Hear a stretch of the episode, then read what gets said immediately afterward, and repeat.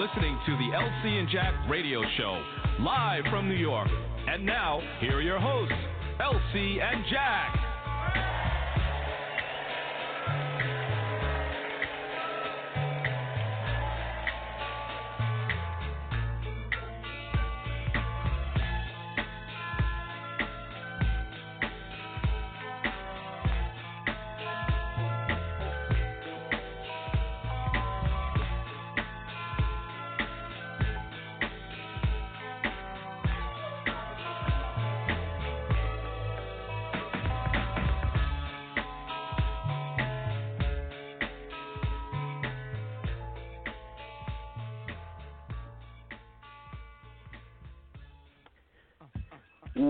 To the LC and Jack Radio Show with your boys, LC and the Bread Man, holding you down.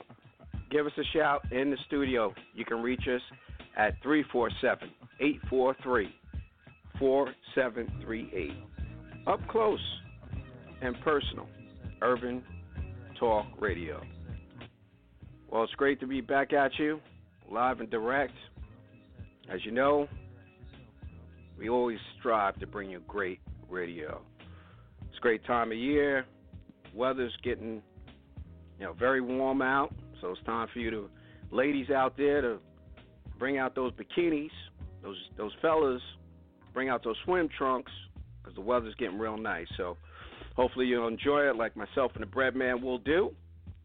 And uh, it's, uh, it's you know, let's let's get right at it. What's happening there, Brett? What's good there, man? LC? Not much. Just yeah, just just like I said, it's it's springtime. It's weather's getting right, so it's really time for us to kind of turn up the heat, which we we're gonna Yep. do that here, in the, you know, on the on the radio waves with our special guest that we have this evening. So uh, so why don't we get right at it, Brett? Sounds like a plan.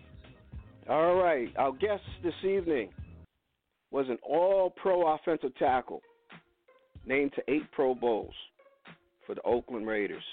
He has two Super Bowl rings and was selected to the Pro Football Hall of Fame. He also became the second African American to become a head coach in pro football for the Oakland Raiders. We are so happy and pleased to welcome to the show the, the player, the coach, the Mr. Do It All, Mr. Art Shell. How are you, Art? How are you today? Life's good. I'm doing great. And th- thank you guys for having me on. Really appreciate it. No problem. Uh, we appreciate, yeah, we appreciate you coming on, taking a little, little time out. Uh, we we like to be informative radio to our listeners out there. A lot of them, you know, want to be uh, in pro football, want to coach, want to do different aspects of the game. So we we figure why not get someone who who's pretty much done it all on a pro level and let them listen to the wisdom that you can provide maybe some guidance there. But, but before you do that, I'd like to just touch a little bit quickly, and you, you have an extensive resume, but I'd like to extend, you know, touch a little bit on your playing career. Pretty, pretty phenomenal. Um, I don't know if the audience really realized, it, you know, Pro Bowls that you got is, is is great, but when someone says you're an All Pro, that means you're the best at that position. There's nobody better. And I'd like to commend you on being an all pro tackle. What a what a what an achievement that is. Did Well, you ever in your wildest yeah, yeah, did you uh, did you ever in your wildest dreams, you know, coming from South Carolina, think that you would make it to the pros but then be an all pro? Well, you know, you know, uh, Larry, uh, what what happened, um, as with all of us, uh, when you're young and you're growing up, uh, you see things on TV, you hear about things. Uh, I never had an idea after playing pro football.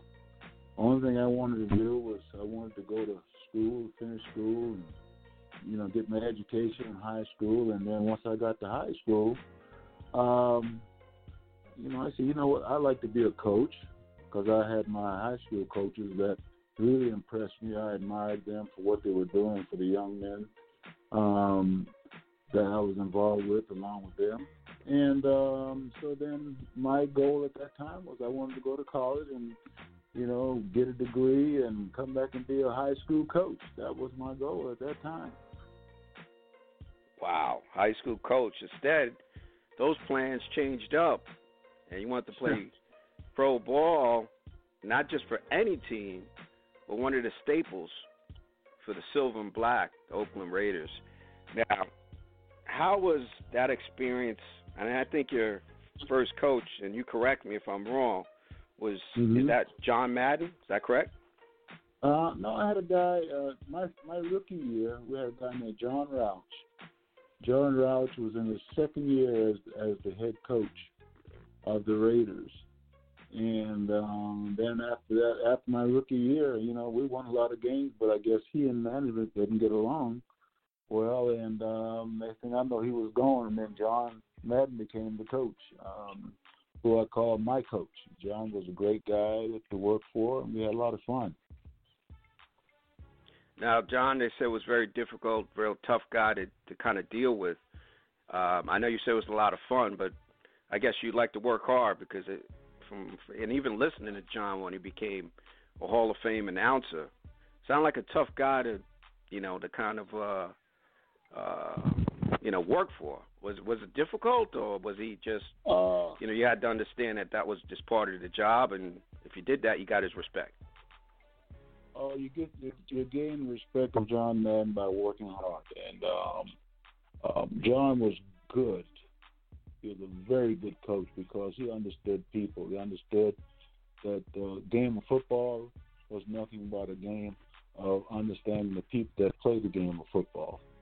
And um, I had a great relationship with him. Uh, we, you know, we had our run-ins a little bit here and there, but after the run-ins, we always had an understanding of it, of each other. Uh, Mm-hmm. Like I was my own worst critic, so when I make a mistake, I know it.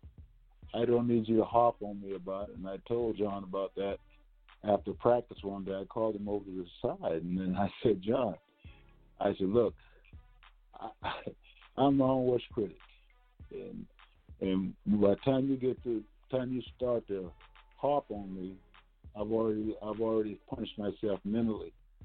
And Mhm. um, I said, you know, if you want to holler at somebody, you go home and holler at your kids. Don't come hollering at me. and you know what? so I'm I'm waiting for, you know, a backlash. You know what he said? He all right, don't be so sensitive and start laughing.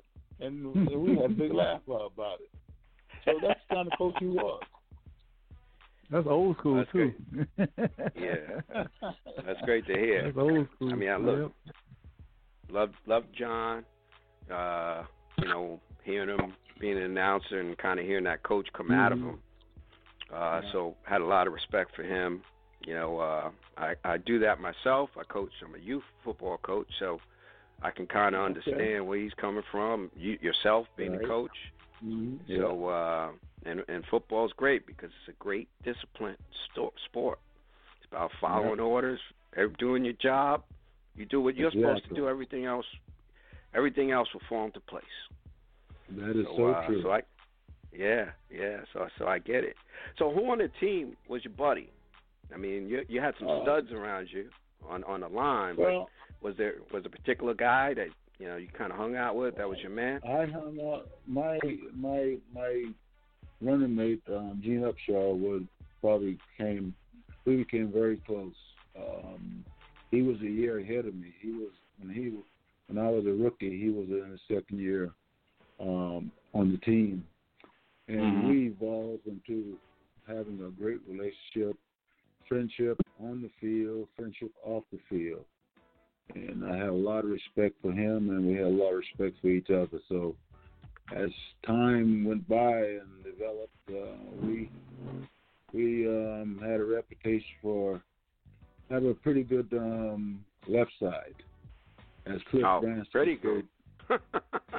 Pretty good. You Yeah, guys all we- pros. we- we were we were fortunate, uh, but we had we had good coaches. Like John was a great head coach, and then our line coach, uh, Ollie Spencer, was from Kansas. You know, from um, Kansas. Um, he was a, like he's called himself an old farm boy.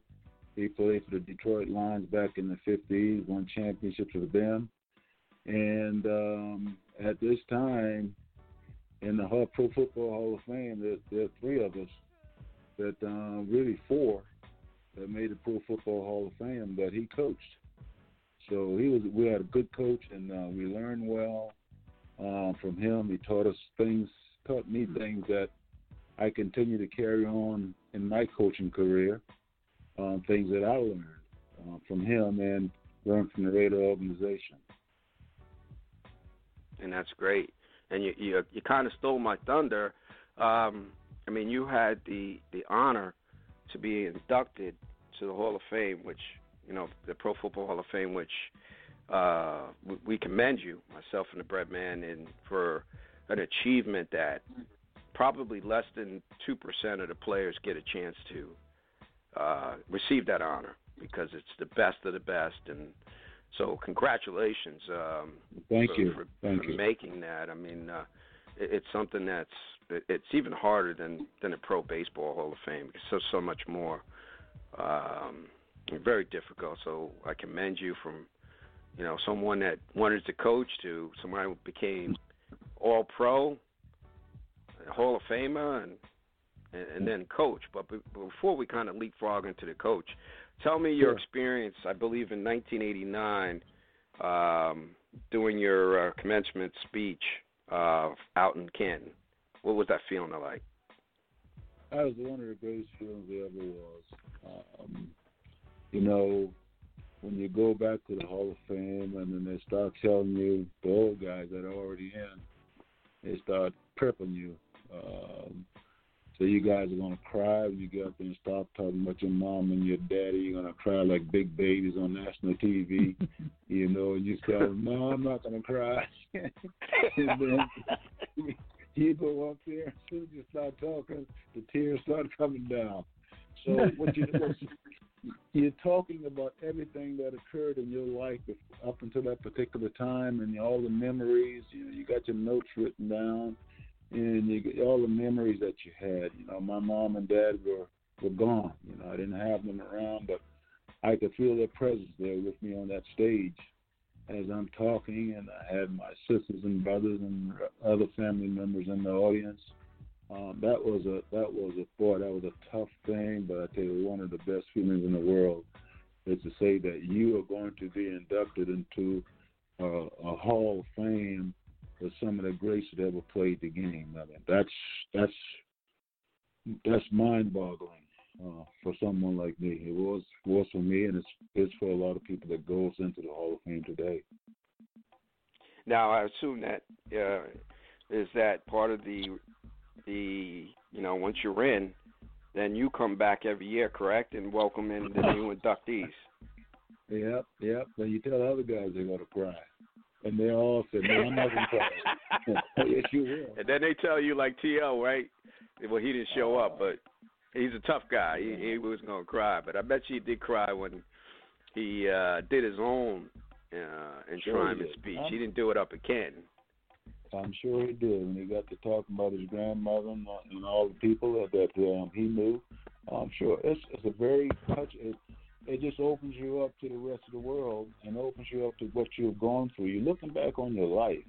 You're looking back on where you began as a young kid and how you evolved throughout um, grade school, high school, and then they evolved into pro football and playing the game at its highest level and then playing at such a high level that you get a chance to be honored to be inducted into the Pro Football, Pro Football Hall of Fame. I mean that that's that's just mind boggling. Now, who was your mentor as a you know going through you know high school and then I guess going in you know becoming a pro um, a pro athlete? Was there a particular Oh. person that you kind of was you know uh, guided you to kind of through the process, or that you someone that someone you looked at? Well, at each stage of my life, I had somebody that um, gave me guidance, um, kind of pointed the way. Um, I had to start with my mother and father. Um, you know, when I was in a a young kid, I remember I'm from I'm from North Charleston, South Carolina, and um, my dad had relatives up in Orangeburg, which which is where South Carolina State and Claflin College is. And I'm just a young kid, and we ride and go visit an uncle, and then we are on the way back home, and we passed these big buildings at, at the time. Looked like some of the tallest buildings in the world, but they were they're just campus buildings. uh, South Carolina State and Claflin right next to each other. And I remember, I never forgot it. My dad said, "How would you like to go to that school one day?" And I looked at that place. I said, "Boy, that's big." And that moment, he put a, you know, put something in the back of my mind. Going to college, that's where he was. And my dad was a stickler about going to school. Uh, we all, uh, my mom um, got as far as the sixth grade. My dad got as far as the sixth grade in school because back then, you know, you you know, you're a child of a sharecropper, and then you, when it's time to do the fields, you're not in school. So, right. um, so when we were growing up, boy, you're gonna go to school every single day. We had to do it, and don't talk about being sick. If you were sick, you're gonna stay in bed all day long. You're not gonna get up and think everybody's going gonna go to work and and you're gonna get up and go play. Uh uh You better be in that bed when I get home. And if you're not, you're gonna get it. And that's the way it was. So education was a big thing in our family. Uh, my dad, boy, he was a stickler about that. My mom was a stickler about that.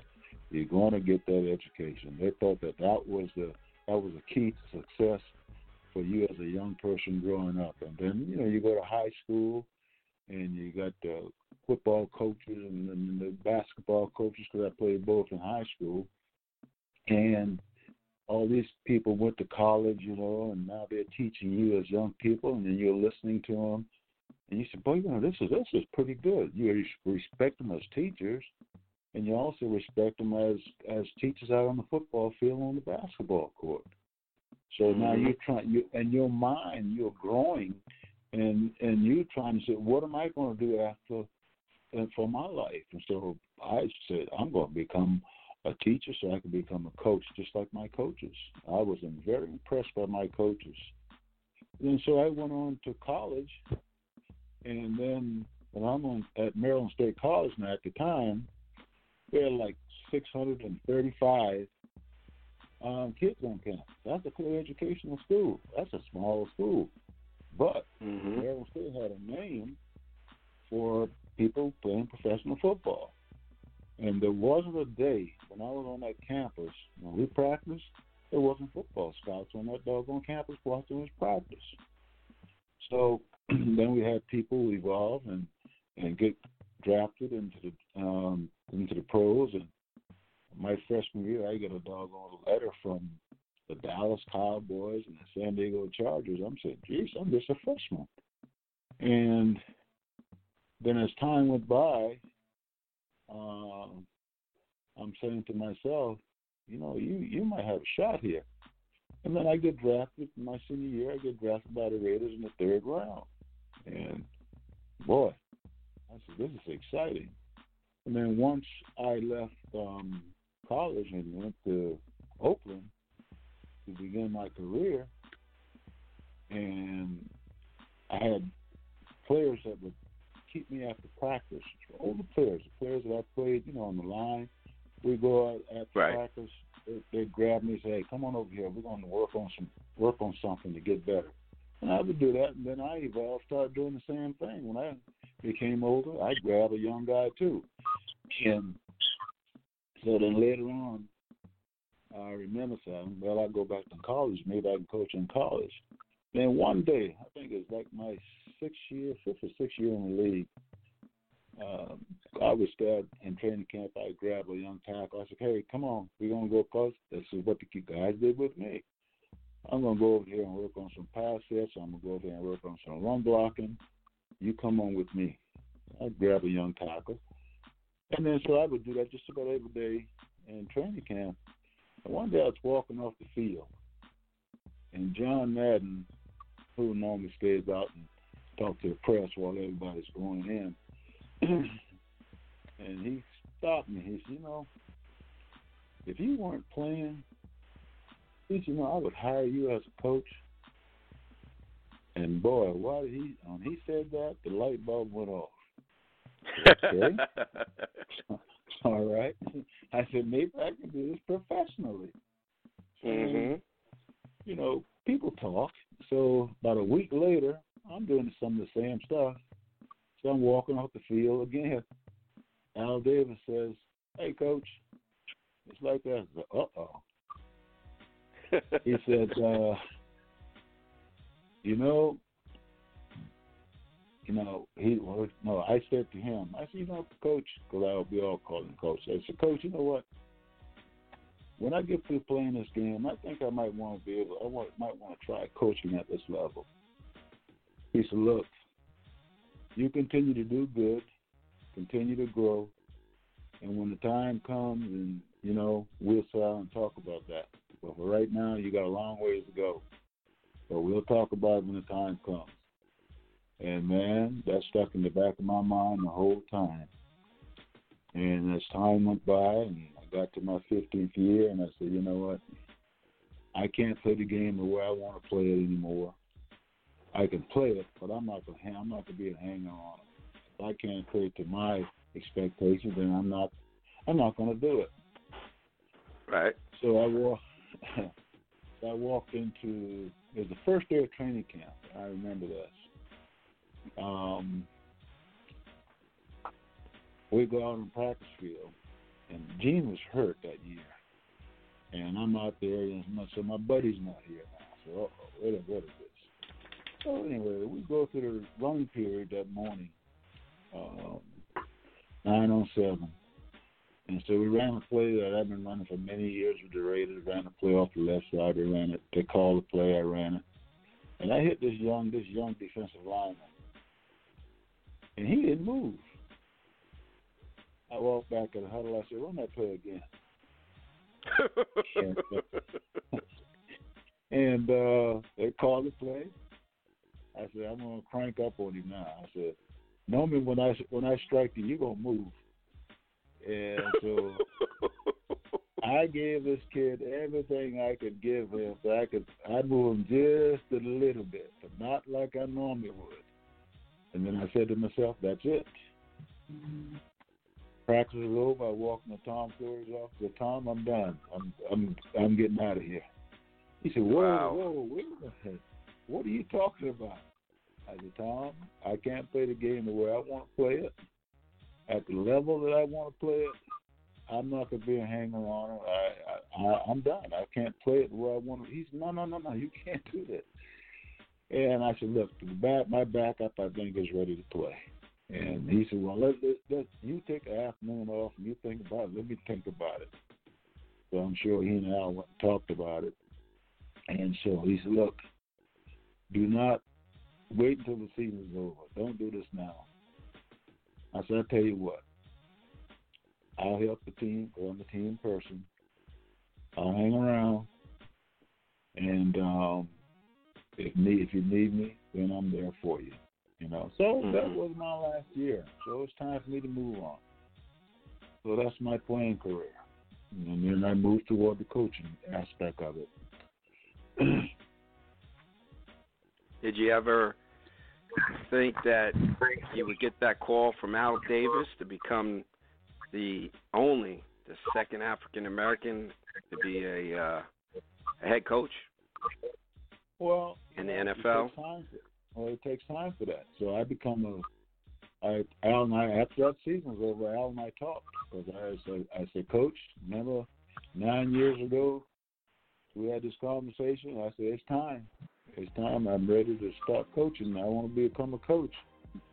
And he said, okay. Uh, he said, you to go talk to Tom, and um, you and Tom talk talk about it. And then so, then Tom was fine with it. I became because Tom and I used to talk when I was playing, and he was being an assistant coach. He used to tell me how he wanted to be a head coach, and I used to tell him how I want to be an assistant coach. And Mhm. uh, so I became the guy that was coaching me. It wasn't my old coach, but there's another guy, Sam Boghosian, was the line coach at the time. So I became his assistant. And we were running the same system that I've been running all these years, so I knew everything. And the stuff that I learned, I could teach. I was a pretty good teacher. So I did that was back in um, '83, and um, we went to. I retired, and we go to Super Bowl next year. And uh, uh, I remember we were down at Tampa Bay, uh, getting ready for the Super Bowl against the Redskins, and Howard walked as just after practice. He walked up to me and says, "Yeah, you think this coaching is easy, huh? Your first year as, as a coach, you're going to the doggone Super Bowl." I said, "Yeah, coach, it's pretty good. I like this." Like, yeah, Yeah. I'm the man. Uh, so then I, then after that, I asked him. I said, "Coach, let me ask you a question." I'm talking to Al Davis. How you become a head coach in this league? Now, hell, I just started because I just started as an assistant coach. So I'm asking him, how do you become a head coach in this league? Not thinking and realizing that there weren't many black assistant coaches at the time in the league. There was, there was some, but there weren't Right. many of them. Right. And here I am talking about how you become a head coach. You know, he didn't. he didn't bat an eye. He just said, uh, "Well, number one thing you got to learn is personnel and organization. Those things are those are two of the, the most important things you got to learn." He said, "Talk to some people that are head coaches. So we go to combine, and you see guys like Bill Parcells and and then guys like that. You grab them in the corner and talk to them a little bit." And he should do that. Talk to him, find out what's going on. He said, learn personnel, learn organization. Okay. So in eighty what, eighty nine, no, eighty eight, Tom was retiring and Al was gonna make a change and he said he he called each one on the staff that was there.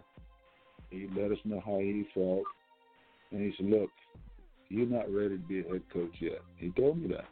I wasn't even Wow. thinking about being a head coach. I just wanted to keep a job. right. He said, Yeah. So he said, but you you you you won't be here. You know, you're not going anywhere. You won't be a part of the staff, and uh, just keep just keep growing.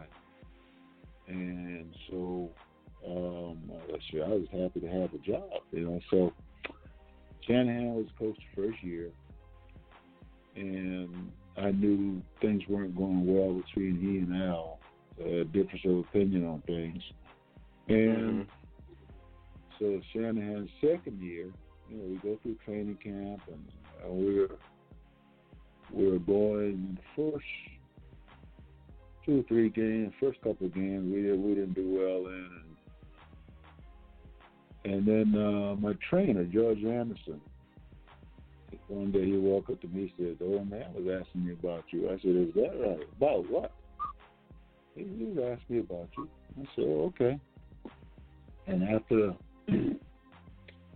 after the fourth game, uh, after the fourth game, we lost, and I got a. I'm laying up in bed at home about twelve o'clock at night. Ted Koppel is on. I just got back from. I just got in from work. I'm laying in bed. and Nightline. rang.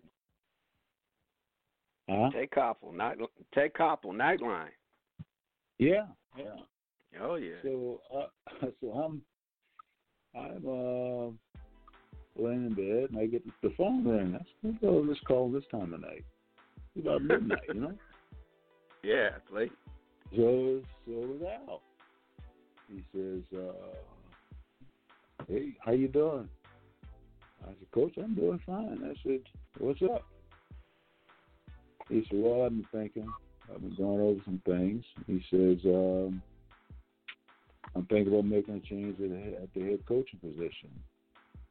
I said, "Oh." He said, "I'm thinking about making you the head coach." I said, "Oops, oh, okay." he says, uh, I want to think about it. Um, I want you to think about it. Get some rest, and sleep, and then uh, we'll talk about it tomorrow, tomorrow morning. And I hung up and I told my wife what was said. And I said, he expects me to go to sleep now. That's what he Right. just told me. Jesus Christ. Oh my goodness. So I got up, got my notebook out. So I'm preparing myself. This happens. I went out and start writing notes, what I'm going to say to the team. I'm going to approach the team. Um, if the change the change comes about, and um, so when I went to work next morning, um, I knew Al walked over and went to Shanahan's office and went back downstairs and went back of the building. Then I got a phone call saying Mr. Davis want to see you. So I knew it had happened. So that's when I became, I was announced as the head coach. I went over to Al's office. We met. We talked. He said, You're a Raider. You've always been a Raider. And he said, One thing you need to understand, I'm not hiring you because you're black. That's not what I'm in this thing for. I'm hiring you because you're a Raider. You understand this organization. I said, That's no problem, coach. And um, then we talked a little bit about what I would do, how I would do it. I told him uh, what my process would be, I'd have to approach the football team. And uh, I talked about the staff, um, what would happen with the staff. We went through all that scenarios, and he asked me questions as if he, as if he was depressed, you know, and uh, I answered those questions. Um, how to see how because we were going to have a press conference, so I had to be able to be ready to to respond to some things. So he said, "Okay, let's go. Let's get this done. You you go back over, and we'll call you when it's time for the press conference." So that's how that came about. 1989. Now, did you were you aware of uh, Fritz Pollard at, at that point of being the first? Did you, do you have any idea who he was at that time? I tell you who I knew Fritz Pollard was, but and I going back to 1979, we played a exhibition game in Canton. The Raiders did. hmm I think I forgot who we played. I think Cowboys or somebody we played.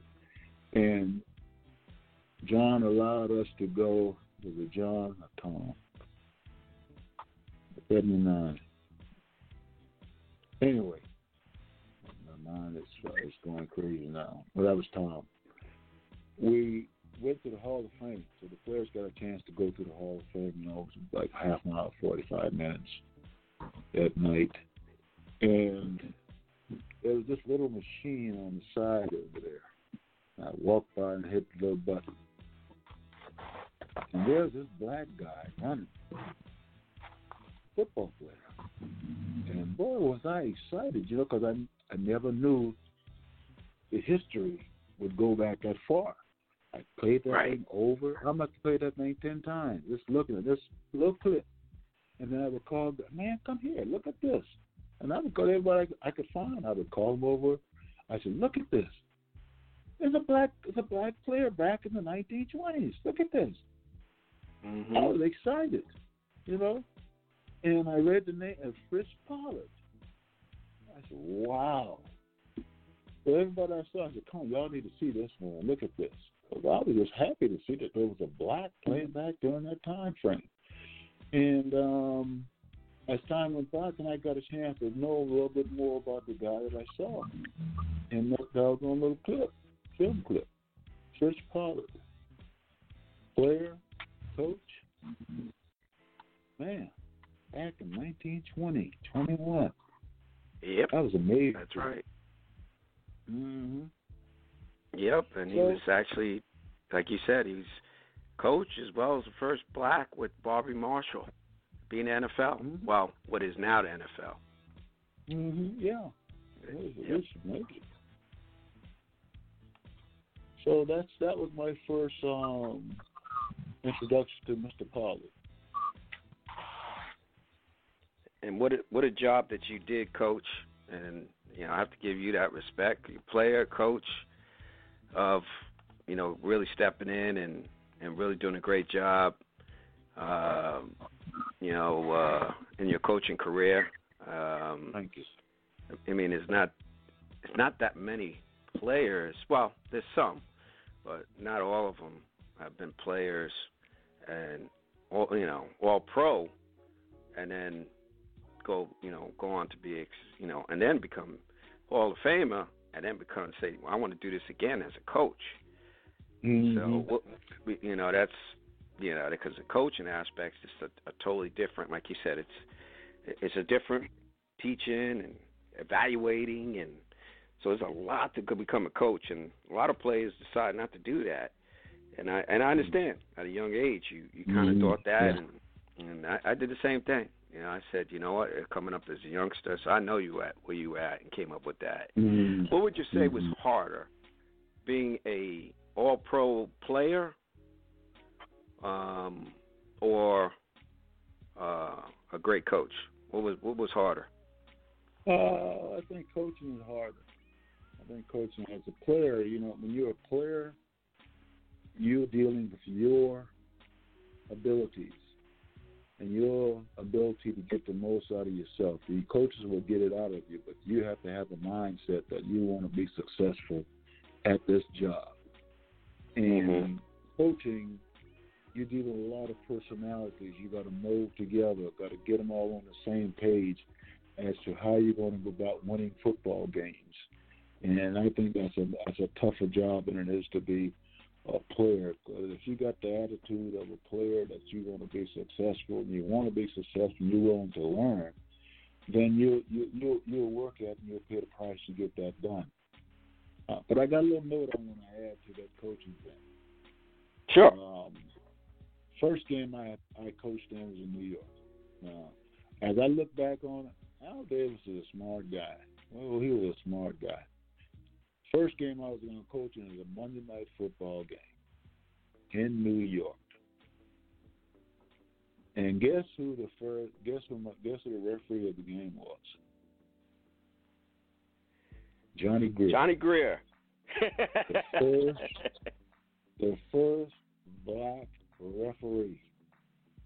yes. referee, head referee in the National Football League. Yep. And Johnny, Johnny and I got I got to work with Johnny in the league office for a while. And you know, Mhm. you get letters. You get letters when you go and when you do things like this. You get letters from around this nation that, but it weren't many. I had about maybe seven letters that were just very negative, you know. And I I remember one letter, letter says, Art Shell, you you you blacked us and you, you cheated and you won the game. You and your nigger referee. So every time I would see Johnny after that, I said, Johnny, now you know you're my nigger referee now.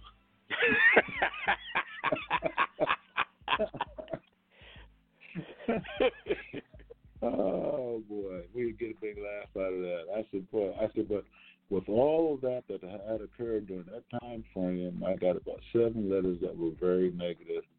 And the players and the coaches from the other teams, I'm talking about white and black, were just before the game you go on the field, oh, they were so excited to see it happening. You know, they come over and say, Hey, congratulations, much success to you. Not today, but much success to you, that kind of thing. So was a great, great opportunity and I'm glad that I was able to get on the field and coach and be a part of the legacy that Fritz Pollard was was allowed to send down towards me and the other guys that came along. I'm glad. I'm glad you were doing because not everyone is able to. I guess you know it, it's a lot of weight that comes with, you know, breaking, you know, doors down. And yeah, you Mhm. wasn't the 1st Mhm. but you were kind of the first in this era. You know, Yeah, so in the modern, in the modern era, yeah. Yeah, that's correct. So it, it like you said, there's there's a lot of stuff that comes at you, and you got to kind of de- you know deflect it and keep focus. Uh, what's on Yep. hand. So I commend you for that. Mhm. It's not easy. I mean, Jackie Robinson did it on on a, as a player, but you know, doing things and breaking ground is not easy because uh, challenges it's you mentally, you know, tremendously.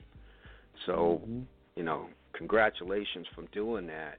Now, and I know our time is limited, man. I could I could have you for you know t- talking about Al Davis, which we won't because I know that'll take some time. We'll circle back with you Mhm. definitely to talk about Al Davis, but just to kind of keep on the theme of of of of of being you know the second African American. What is your Mhm. thoughts about the Rooney Rule and the amount of opportunities for African American coaches? As you know, as you know, the the league is pretty, as you know, as a player, is, is I would say it's probably somewhere in the neighborhood about you know sixty seventy percent African Americans. Uh, Yeah, sometimes you don't necessarily see that reflected as far as coaches. What's your thoughts Mhm. about where the league is today, and and where would you like to see it go to if it's not? league has come a ways. Um, when the when the Rooney Rule came about, uh, that was a good thing. Uh, Dan Rooney, God bless his soul, that, that was a help, that was a great guy, one of the greats, Mm-hmm. great owners in this league. Uh, diversity was very important to him, um, and the diversity was important to a lot of people. But the and, and we need to continue to make that thing make it better. But the key thing in this whole deal, as I see it, is the general managers that put you in front of the owners to have an interview.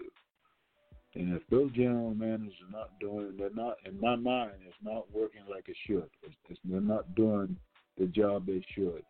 Because there are too many job openings and there are too many good coaches in, in, the, in the pipeline, uh, um, black coaches in the pipeline that are not getting the opportunity to become a to become a coach. Like the kid, I'm calling the kid, that the kid at Arizona last year. How in the devil can you go into a job one year with One that year. situation the way it was, and then okay, he didn't get it done, uh, so now we got to find another coach. That's that's that's that's crazy, but that that's go you show show you some of the ownership in the in the league and some of the Right. people that make the the, the decisions. That's that that wasn't right. That was totally wrong. But Right. that guy he took the fall, and and that and and, and that hurts. Now, it got nothing against the coach that was there the year before. Uh, that's down in Tampa now. What's his name? Uh, uh anyway, You talking about the head coach? Yeah, that was down the year before. Well, you were talking Yeah. initially about Vance. Uh, I think Vance Joseph, who used to be no, one of the coaches. not that was Vance- He got fired. Vance Joseph was, yeah, Vance Joseph was at Denver. Um, Wilks, yes, I think Wilks was at Arizona in the year before. that's correct. uh, the coach at down. He's the head coach at Tampa Bay now. That coach. You don't think he saw what was going coming when he decided that he was going to retire? He retired, he went in the booth for a year, and then he decided to Yeah, come back Bruce out and Arians. go to Tampa Bay. Yeah, Bruce Arians. Bruce Arians. So, uh-huh. Bruce knew what was going on. He saw that thing falling Yes. apart. Yes. And then the coach goes in there, think he's gonna have a chance, you know, to to, to, to right to right the ship, and then he gets run out after one year. That, that that's not right. So now he has to go to the bottom of the doggone list, and you don't know where that doggone bottom is. Right. But there there there are guys, and I, I like what Miami did. Miami um, went in. They got a, a black uh, general manager. They got a black head coach. You know, give give us opportunities, and we can and we, we could be just as, as successful as anybody else if given the opportunity and the tools to to go out and try to achieve. But if you're gonna put us in a doggone hole that you can't dig your way out of, then we we like anybody else want to have a chance. Absolutely. So anyway, That's that's what it's yeah. all about, like you said. Mhm. So, do you think, and and and we're going to wrap here in a few minutes, but we definitely going Mhm. to have you back. But from even even ownership, do do you think there'll be a time where we can have an African American to be uh, in upper management. There's not as many, like you mentioned. There's, there's a couple uh, that's out there, but even ownership. In owner, no. In ownership, well, I I I, I believe you know that's a that's that that's a tight that's a tight knit um, group of owners. uh, yes. They make a they make a lot of money, but sometimes there's opportunities that show up. I remember uh, when I was working and uh, doing some work in the league office, the ownership came up in Minnesota, and um, I forgot the guy's name, uh, but this black young man had a chance to buy uh, ownership in um, and be the lead owner with the Minnesota Vikings. Mm-hmm. But, um, and and believe me, I know this for a fact. The league, the league office is trying to make that thing happen.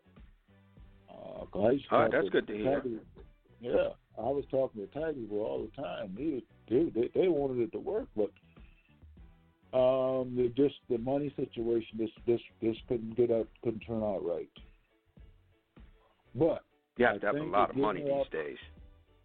hmm Oh yeah, yeah. But I think there's a few guys in the league, and you know, small ownership. I think there's some in the league, but you don't know they're there. But there's some small ownership in the league. But I think if you if you something comes up and if you get your backing together and get your money in order, I think the league will the league will accept them. I believe that. I hope I hope you're right. I'd, I'd like to see Mhm. that. I know, you know, a lot of that chatters out there. We hear it. Mhm. You know, Yeah. you know, doing our show and talking to a lot of people and on all different aspects. You know, because a lot of people, of course, are NFL fans. But um, Mhm. Yeah. you know, the, the, you know what happened with Kaepernick kind of for people that realize the real reason why he did it. People want to Mhm. see change, change as far as a lot of different aspects. Ownership is one. Sure. We like to see that, and and I hope you are correct that that that's that's going to happen because I mean, like you said, we we besides we we're, we most of the players are African Americans. That means we could be coaches, we could be general managers, and we That's have plenty of money. As as far as Mhm. uh, you know, there's there's a lot of billionaires that African Americans, or we could team up with Yeah. other people. So. I, I think the league will it will take them to another level when once that happens. Oh, I agree. So I, I yeah. I agree. I agree with that wholeheartedly. Yeah. so on that note, we're gonna we're gonna wrap. Um, Brett, do you have anything that you like to uh, Of of course. I would ask just like a real before we before we wrap up? Yeah, I just like a real quick um, all-time favorite story, real quick of the Jack Tatum. Anything that you remember that that you would like to share? Jack Tatum, was one of the greatest players in Raider history, one of the finest young men you could ever want to be around. Uh, and you didn't mess with Jack now. Jack was different. Jack was different, what they call a different animal. Uh, but he was, but uh, he was he was tough on the field. He was tough off the field. But he he was a nice, one of the nicest people you'd ever want to meet. I'm telling you. I remember Okay. uh, he was such a hard hitter, and the guys, the guys on the team, we used to call him the Dreamer. And people say, "Why y'all call him the Dreamer?" I said, "Because he put you to sleep." I knew that was coming.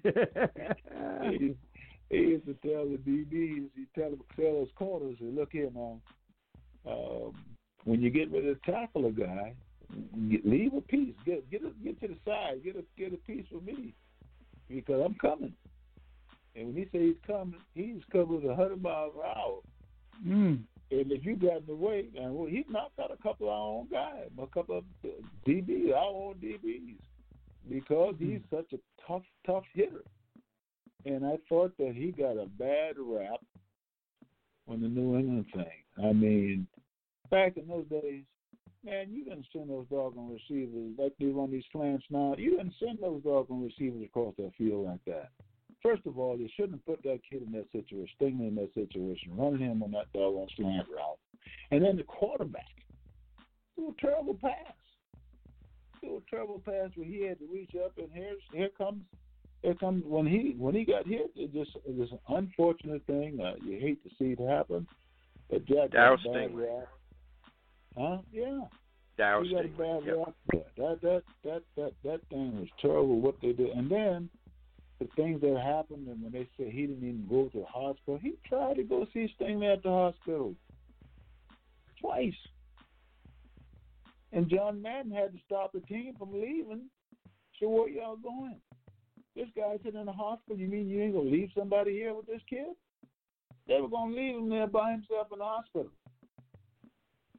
So when you get down to that Stingley thing, that that that, that, that was just that's just an unfortunate situation. Jack felt terrible about it because as a player, you don't want to see another player get hurt, Right. and he, he took that he took that hard.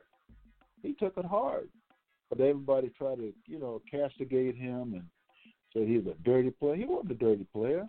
It was that doggone route. We didn't run routes like that with our receivers because we knew back shit. What is there? Knock your head off too. That's Red Blitnikov. We ran a route, deep route, and Willie back there knocking his head off back there. That's just the that's just the, the game. Now the, the way the game is now, the rules to protect protect those people like that, which is great. The game has evolved for protection. But Jack got a bad rap, but he was he was a great guy to play with. Uh, I wish we had more Jack Tatum's in this league. He played the game clean, he played it fair, but he played it hard, which is the game of football is a tough game. You gonna play hit hard and you're gonna get hit hard. If you don't hit somebody hard, they're gonna hit you hard. That's just the That's way right. the game is played. That's great. Couple quick hits uh, before we let you go, Art. Um, Mm-hmm. yes or no? Jim Plunkett, Hall of Famer. Yes. But Any reason that you don't think he's in? You know, the toughest thing for me is when you read the stats on it. Jim won two Super Bowls with the Raiders. But you know, Jim never